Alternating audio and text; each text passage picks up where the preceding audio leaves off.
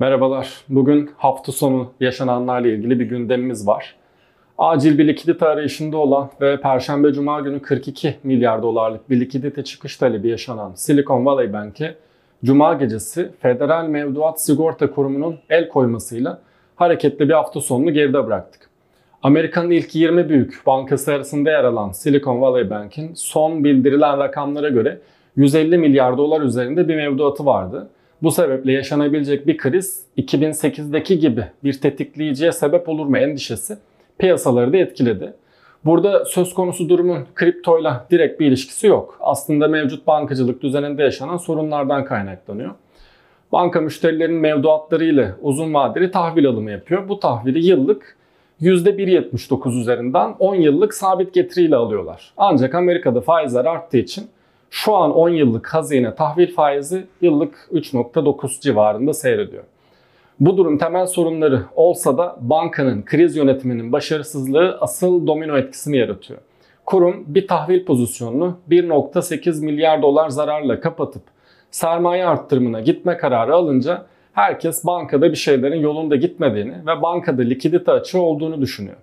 Devamında da parasını çekme eğilimine gidiyor ve böylece 42 milyar dolarlık para çekim talebinin yaşandığını, sonrasında da FDIC'nin müdahalesini görüyoruz.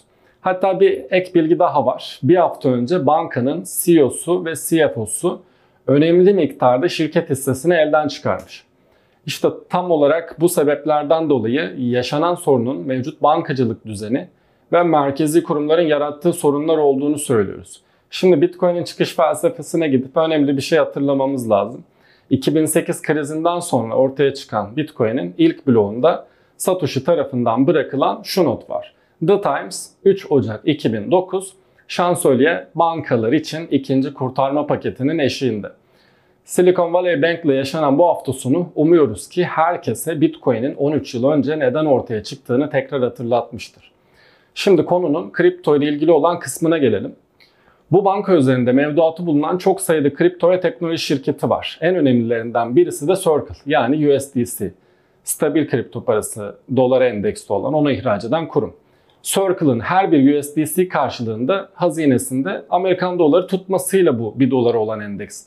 Yani PEG dediğimiz durum korunuyor.